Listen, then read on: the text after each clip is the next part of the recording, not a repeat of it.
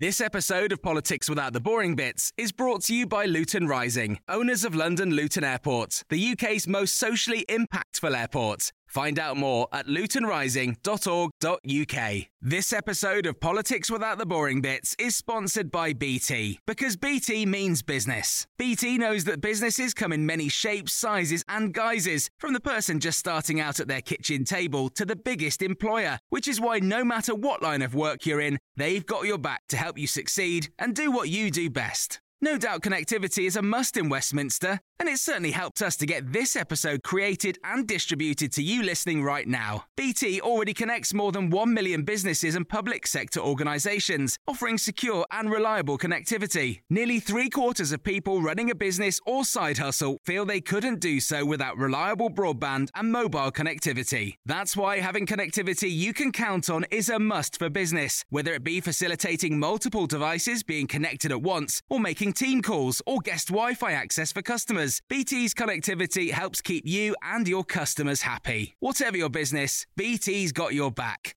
Search BT's got your back. Hello and welcome to the Red Box Podcast from The Times. I'm Matt Chorley and this week we are at the seaside. The Lib Dems are holding their autumn conference in Brighton and joining me in a quiet room at the back of the conference centre, I'm joined by James McGrory, former spin doctor for Nick Clegg, Lynne Featherstone, former Home Office Minister in the Coalition and now a Lib Dem peer, and Michael Savage, Chief Political Correspondent for The Times. So here we are, we're the last day of the Lib Dem conference, and one of the most striking things is what can Tim Farron do to turn things around? There's a new poll out in the Evening Standard which shows the party's still on 7%. Amazingly, 46% of people say they dislike Tim Farron. But for me, the most striking thing is that the poll ratings are exactly where the party was at the end of 2010 after tuition fees leaving government doesn't seem to have helped that. Coming out as the voice of the 48% who are pro-European doesn't seem to have helped that. So let's start with you, James. What what do you think Tim Farron can do to turn that around? I still think he's introducing himself to uh, large swathes of the public, and I think that is a big task of what he's got to do today. And also, I think what he will do is go for an ambitious pitch for the centre ground, which is exactly what he should be doing because Corbyn's Labour Party are storming off to the left and eating each other alive, and Theresa May's leading a right wing Conservative government. I think the more people will see of Tim Farron, the more they'll like him. And I certainly don't believe that when people have got used to him, that 46% of people will dislike Tim Farron because he's basically undislikable, in my view. Lynne, why do you think it is that the, the poll ratings went down when you were in government and you were making difficult decisions and you, there was the tuition fees. But leaving government and getting a new leader doesn't appear to have changed that at all. I think that because the Conservatives picked up a majority, which was um, a surprise, what you could see happen is that all the really good things, if you listen to David Cameron talking about his legacy, whether it was same sex marriage or the raising of the tax threshold, Liberal Democrat policies, everything that people actually liked that was done was Liberal Democrat. almost everything that people hated was Conservative, and yet the Conservatives got the benefit of that. So their poll ratings moved, and ours didn't. So life isn't fair, and now we're fighting back. But how? I suppose is the question. Well, I think you know, if you're a Liberal Democrat, and the way politics is done in this country, because you know with the best will in the world, we have a polarizing media, a polarizing voting system.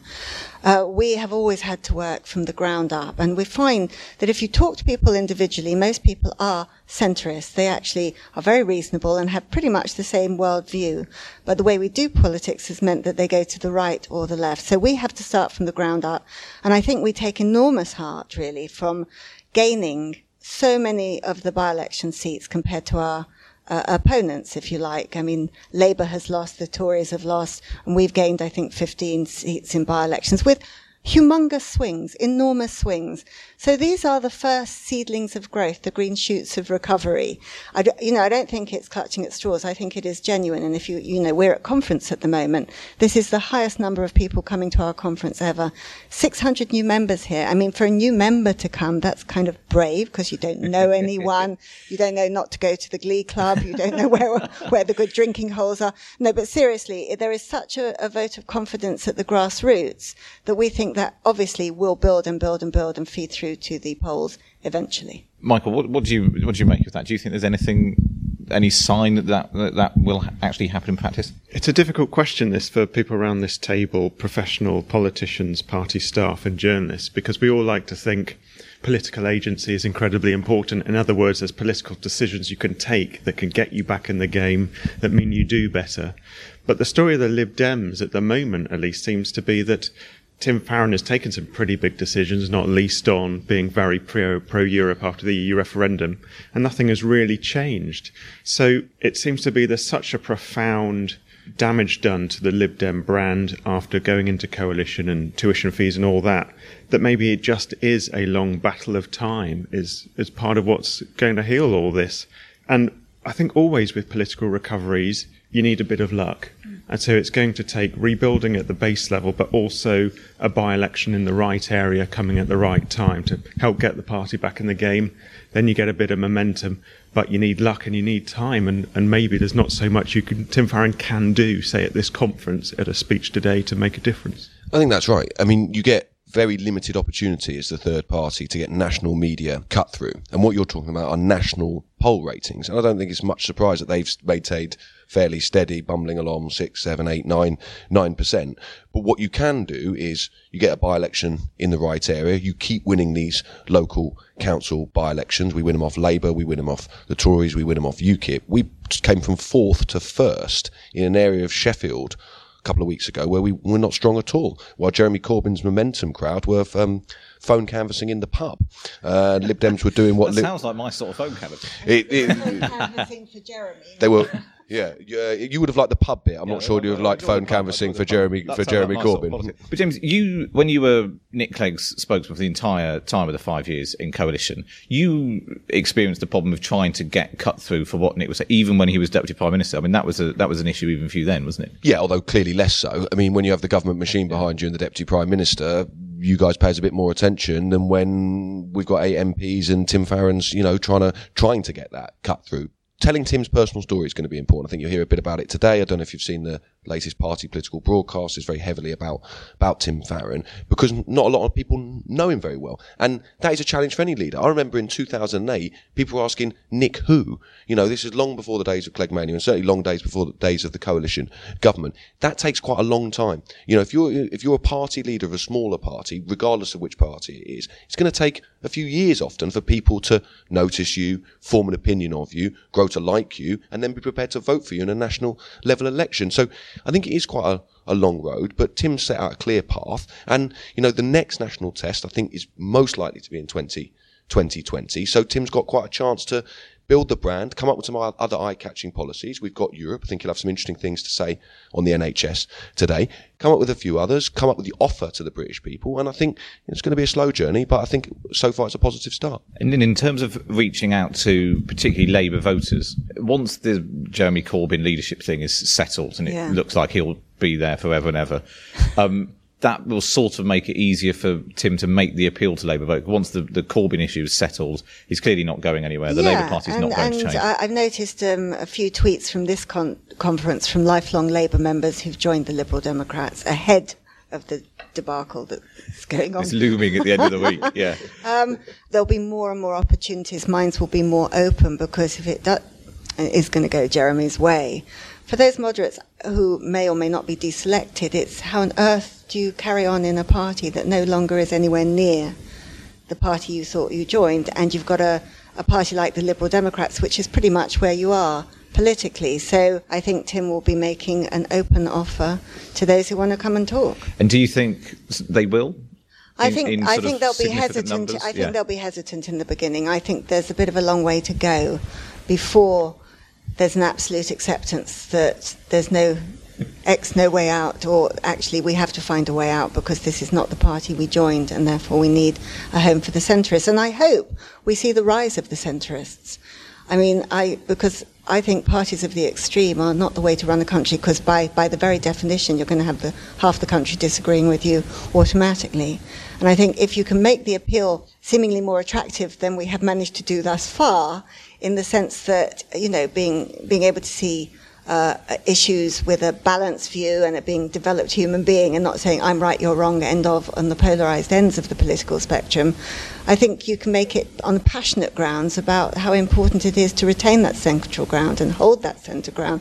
That, that space, which is vast, that's opening up with Theresa May galloping off to the right, uh, will be filled by Liberal Democrats and anyone from Labour who, who wants to join us. Now, I just wanted to pick up on that idea of defections because it's a fascinating one um, on the face of it, it would seem quite appealing for Labour people to sign up to the Lib Dems, especially if they're having a tough time locally with hard left activists. But I think it's worth saying defections are also very problematic for the party who is sort of accepting those newcomers. Firstly, quite often locally, um, these are people who the local Lib Dems will have been fighting for years and passionately and very hard. And there'll be a lot of sort of personal dislike going on. So that makes it quite difficult for people to simply to adopt local Labour candidates.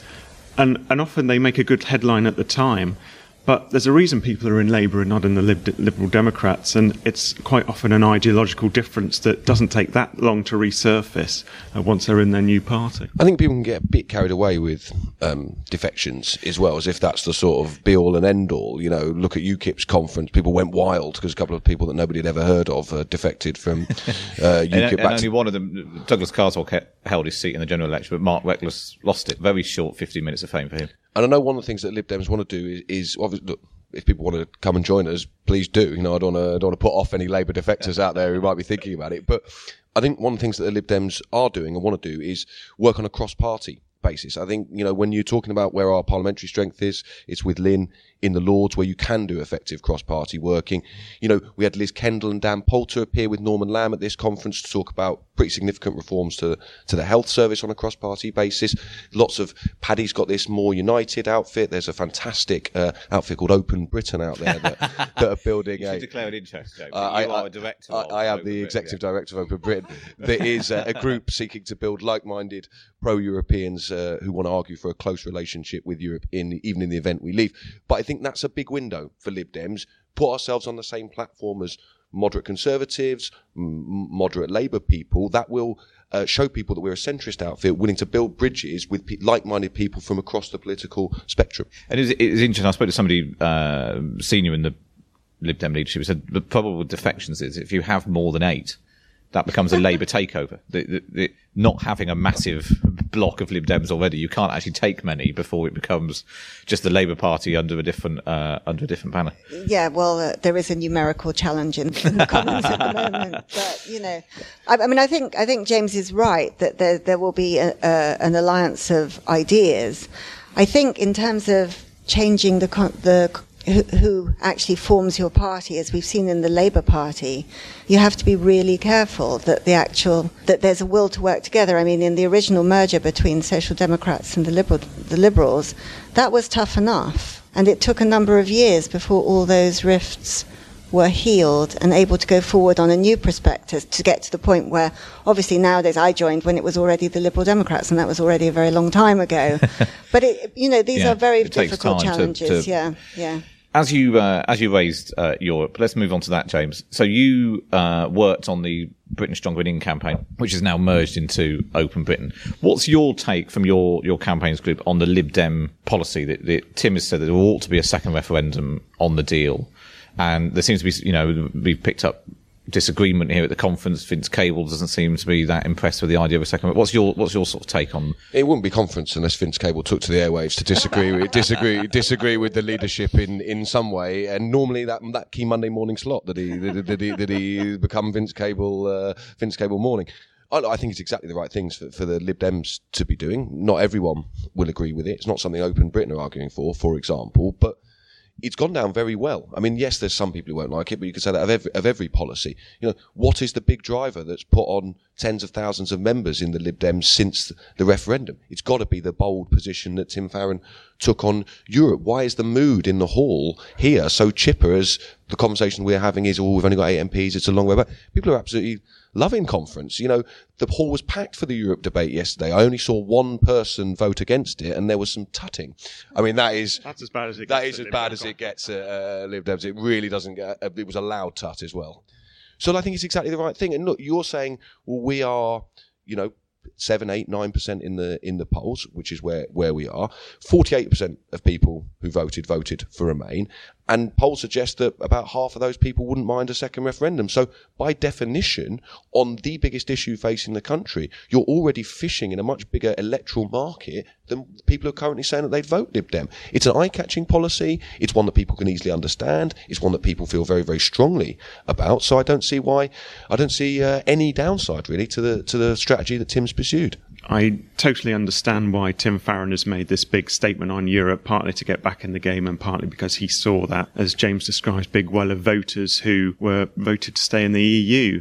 I just wanted to insert one word of caution. So I'm from Plymouth and the Southwest generally has voted quite heavily for Lib Dem. Jewelry isn't a gift you give just once. It's a way to remind your loved one of a beautiful moment every time they see it. Blue Nile can help you find the gift that says how you feel and says it beautifully with expert guidance and a wide assortment of jewelry of the highest quality at the best price. Go to BlueNile.com and experience the convenience of shopping Blue Nile, the original online jeweler since 1999. That's BlueNile.com to find the perfect jewelry gift for any occasion. BlueNile.com. Quality sleep is essential. That's why the Sleep Number Smart Bed is designed for your ever evolving sleep needs. Need a bed that's firmer or softer on either side? Helps you sleep at a comfortable temperature? Sleep Number Smart Beds let you individualize your comfort so you sleep better together. JD Power ranks Sleep Number number 1 in customer satisfaction with mattresses purchased in-store. And now, save 50% on the Sleep Number limited edition Smart Bed for a limited time. For JD Power 2023 award information, visit jdpower.com/awards. Only at a Sleep Number store or sleepnumber.com.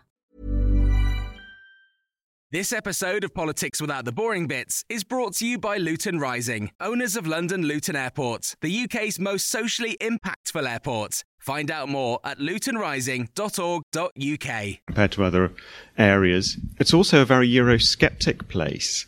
And I think there's a sort of delicate balance. Uh, there's a sort of coalition of voters that the Lib Dems have always had.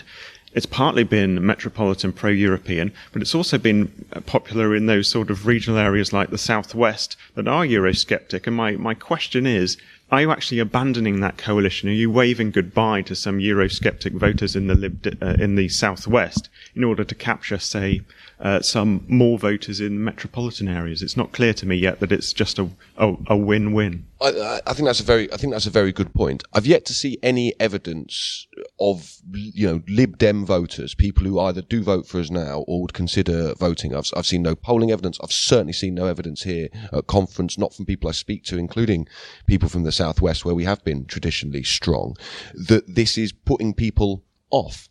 I'm not saying every single person will agree with it. The, the market is there. In the southwest, lots of people did vote Remain, um, and in far greater numbers than people who voted Liberal Democrat last year. So even in those areas, I, I take your point. I think it will put some people off, but I think the net benefit is going to far counter those people in the southwest or elsewhere who might be who might be put off. And I also think, as you know, a relentlessly pro-European party, it would be odd if we didn't carry on in that vein. And I think, you know, things are very uncertain at the moment. What would it be like if the deal that comes forward is so detrimental to both our economy and we can't stop immigration or whatever? Then I don't think you can offer, just say because there was a vote there, that, uh, such a close vote as well, that somehow that is set in stone and cannot be ever, you know, not a wind should blow on it, whatever the circumstances or the facts on the ground have changed. So I think it's absolutely right for a pro-European party to be campaigning in that way and to be very honest and open about it because I think it will be a proof and pudding thing. And if, if the actuality can't deliver what the Leave voters thought they were getting, then they may want to harden their vote and there may be a portion of them who want to come over and say, no, actually, we had a better deal when we were actually in the European Union. I've now decided I'd like to remain, please, very much. And you you could have a situation where of the Lib Dems are in alliance with UKIP because you, you could find that Lib Dems want a second referendum because you don't think the deal's good enough, and actually UKIP, you know, th- th- they're already trying to foster this sort of yeah, hard, they want the hard Brexit and this sort of sense of betrayal if the deal isn't what they thought it was going to be. And so the, the pressure for a, another referendum or to reject whatever deal it is that Theresa May gets could grow from both sides. As I say, it's really indeterminate at this point because there's no substance on the ground for people to make any real judgments on. But as a pro-European party, as I say, it would be a very strange position if we just rolled over and died. And just said, at this fine, point we, in time, it, we, we, take, we take whatever comes. Yeah, That would yeah. be a dereliction of our own duty. Well, let's let's move on to Theresa May and uh, the way she operates. Lynne, you spent I did three years three in the years Home Office. in the Home Office with her. Yes. So, and it, it's been really interesting. Her sort of well, meteoric rise to, uh, you know, all happened so quickly when she became Prime Minister. And one of the most striking things was that everyone, the, the first reaction was that nobody really knew a huge amount about her, didn't know really how she operated or what she thought about anything. So you've, you've been Yes. there. What's your, Yes, I was. I had sudden cachet. The media was suddenly interested in me, having spent three years with Theresa. Well, you kind of what you see is what you get. She's very self-contained. She's not really interested that much in the media unless they're there to carry what she wants to put forward. She's, you know, she's not going to run to the media with every headline. She's not terribly bothered about whether she's popular with the conservatives or not, other than she needs, I mean, I, we'll go on to the grammar schools in a minute. I found her, I mean, I think the Tories were very lucky that she was there. I think with this sort of debacle that was going on with Gove and Boris and Andrea Leadsom, she was this very cool, safe pair of hands, and she's very considered, and she has a, a sort of somewhat headmistressy, but sort of a certain manner that makes you feel that Nanny's in charge and everything will be all right. However, you know, during my time at the Home Office, obviously without her backing, I wouldn't have um, been able to get same-sex marriage on the agenda and um, supported. So she uh, can be socially liberal, um, but she is very, very, very conservative at times, and um, she had some issues at the Home Office. You know, like prisoners' votes, she was incandescent about civil liberties, not her strong point, in my view. So I think what you're seeing with grammar schools is very much like the, sort of in a way, the go home ban. She suddenly does something because it's, she thinks it's right at the time. I've no doubt she acts on principle, what she believes is principle, mixed with a little bit of politics on the right because her majority is so small and possibly the influence of her chief of staff. But she makes, you know, not, uh, my, my message to her was if you can pull your party and what you're doing in the country onto the centre ground, you will be probably in government for a very long time. If you veer very sharply to the right, then you'll get the counter reaction on the left. And then things are much more uncertain. And at the moment, she looks like she is veering to the right. But, you know, in private, she's very um, humorous, kind, and a very nice person to work with. And I think my colleagues were always shocked that I got on so well with her, given that uh, Norman Baker, who was one of my successors, flounced out of the uh, Home Office saying he couldn't work with Theresa and she was like wading through mud. But I think when you're in coalition, you have two ways of working with people. You either prove to them that you're able and prove the case, and that is something I'll say for Theresa. I remember making a case at a point where same-sex marriage nearly fell because of some advice we'd had that it, we would be in breach of the Equality Act. And there was me versus 15 conservatives. And they were arguing for same-sex marriage to be dropped. This was an emergency roundtable that we held. And she took my argument because it was logical and obviously I was right, apart from anything else. But what I'm saying, she will use her own judgment and she will be evidence-based. And that was why I was so surprised by what I regard as a very inept move on grammar schools. She didn't need that trouble. I mean, I know she needs the right wing of a party, but I think it was a very retrogressive step and not evidence based. So I was surprised at her because I thought she was more sensible. Where, where do you think that's coming from, Michael? The, the because there does seem to be this contradiction between her support for gay marriage and her words outside Number Ten, talking about standing up for the privileged few and helping people get, and then suddenly there's this out of nowhere. Her first big domestic policy, away aside from Brexit, is grammar schools, which seems like a real move shift backwards. Yeah, but actually, when you uh, look back at her past career, um, before she went into government, uh, I'm told actually some of her very early interventions in the Commons were on uh, pro selection in in education. So actually, it could be something that she's just always believed. But as a, a loyal lieutenant of David Cameron, she knew to be quiet about it when he clearly didn't support it. And now she's in charge. It's perhaps one of the things she really believes in. And of course, it's something that her very influential chief of staff, uh, Nick Timothy, believes in too, and that's come to the fore. So, so first of all, it could be personal belief, and secondly, there is some sort of party management going on. But I uh, totally agree with Lynne that it's problematic because she could very well end up losing a lot of sort of moderate conservatives on this and just aim, end up with the same situation of not having a majority to push it through.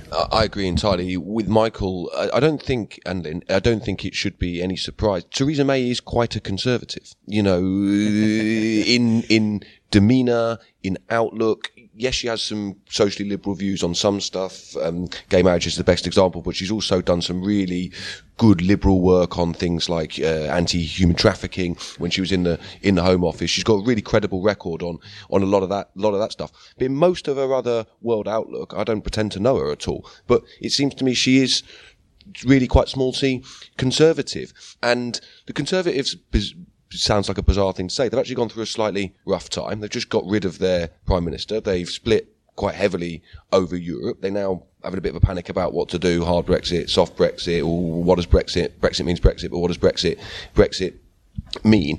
And I think it was quite a brave decision to throw the Conservative Party, a policy that many in the party, not just in Westminster, but the Tory grassroots have hankered after for decades.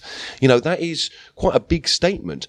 The problem when you make big, brave statements like that is they do tend to cause you problems down the road. And with a working majority of around about 12, I think this is going to be a real problem for her when she's already going to have some pinch points, not least on Brexit within her own party management management structure. But I tell you what, I also think it shows is that if you're prepared to take a brave decision like that, that you know is going to divide parts of your party. You know it's going to get the heckles of your opposition up, and you know it's going to be the domestic issue for the for the for the for the foreseeable future. And yet you still do it, even when you've got everything else on your plate. I think it shows the contempt with which she holds Jeremy Corbyn's Labour Party.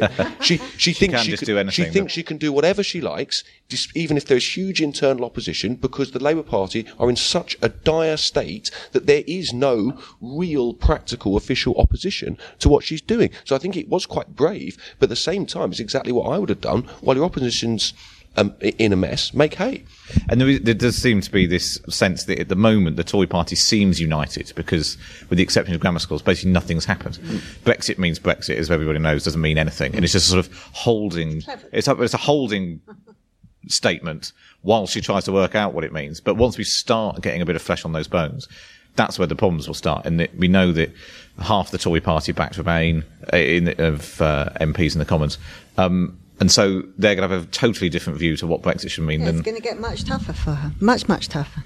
well, before we um, wind up, let's just touch on uh, Lib Dem conference. It's the last day of the conference. Everyone's sort of, lots of people looking bleary eyed because of the awfulness of Glee Club uh, that happened. Lynne, explain to people who don't know what Glee Club is. It, well, well, I mean, I, I went there once uh, several years ago and never went back. Um, it's basically liberal Democrats who have probably had a little bit of alcohol writing words, different words to familiar tunes is the best way I can put that. And the great and good of the party make complete idiots of themselves generally. And everyone has a great time, and nobody gets in the hall for nine o'clock the next morning. I mean, if you've never been and you are at Lib Dem conference, well, you can't do it this year. You've missed it. But if you are at Lib Dem conference next year and you've never been, uh, do go. I mean, it it, it has to be seen to be believed. I've believed. been coming to these things for 10 years and I've never been to Glee Club. I can't believe you've never come with me. No, Uh, I've never been. Really? Yeah, yeah. Very wide, very wide. I've seen it. Well, you can now see because thanks to Twitter and social media, you can now see the awfulness of Simon Hughes singing the words Simon Hughes to the tune of Postman Pat. I'm a bit, What's not to like? I'm a bit disappointed by that because it's a bit like letting light in on magic, isn't it? You know, showing these things on Twitter, you've really got to go to experience it. It's not going to come across the same on, on, on Twitter as the magic of the room. Michael's absolutely right. is- it- and there, there were songs about why doesn't Tony Blair f off and die? That is a very popular one. Yeah, it's a very, that, that people seem to enjoy um, enjoy singing that one. I mean- it's nice because I don't think the other parties do. It's very irreverent. It's very it's very you Lib. Dem. That's yeah, what it's it very is. Lib Dem. Yeah, although I think the Tony Blair song might take off at Labour conference, bearing uh, in mind the sort of uh, momentum takeover going on there. So Get the. There maybe go. it'll catch on. Glee Club uh, songbooks are available from the Liberator magazine, priced at five pounds. You know, you were talking about why we're, we're dribbling along in the polls and why people don't recognise our wonderfulness.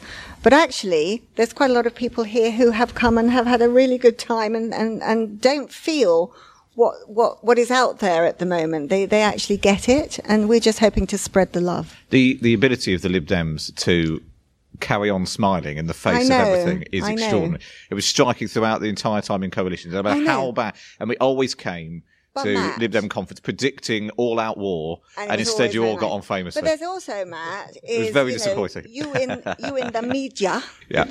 come and you tell us privately that actually going to the three conferences in, the, in this is the most relaxed, this is the most open, this is the most sometimes enjoyable, as opposed to the atmospheres of the other parties. That's true. I think the, the, the atmosphere at the Labour conference next week is Oh, going to be quite something. It'll be tin hats on, I think, uh, just to even get in the building. Uh, well, that's all we've got time for uh, this week. Next week, we'll be in Liverpool at the Labour Party conference, seeing just who might be the new Labour leader. For now, though, you can tweet us at Times Red Box or find us on Facebook, where you can also like our page and be in with a chance of winning a Jeremy Corbyn clings on, obviously, Red Box mug. Don't forget to subscribe to the podcast via iTunes or on your Android device so it gets delivered to your phone every week. And you can sign up to my morning political email at thetimes.co.uk forward slash redbox email. But for now, from James, from Lynne, from Michael and me, it's goodbye. Thank you for downloading. To discover more, head to thetimes.co.uk.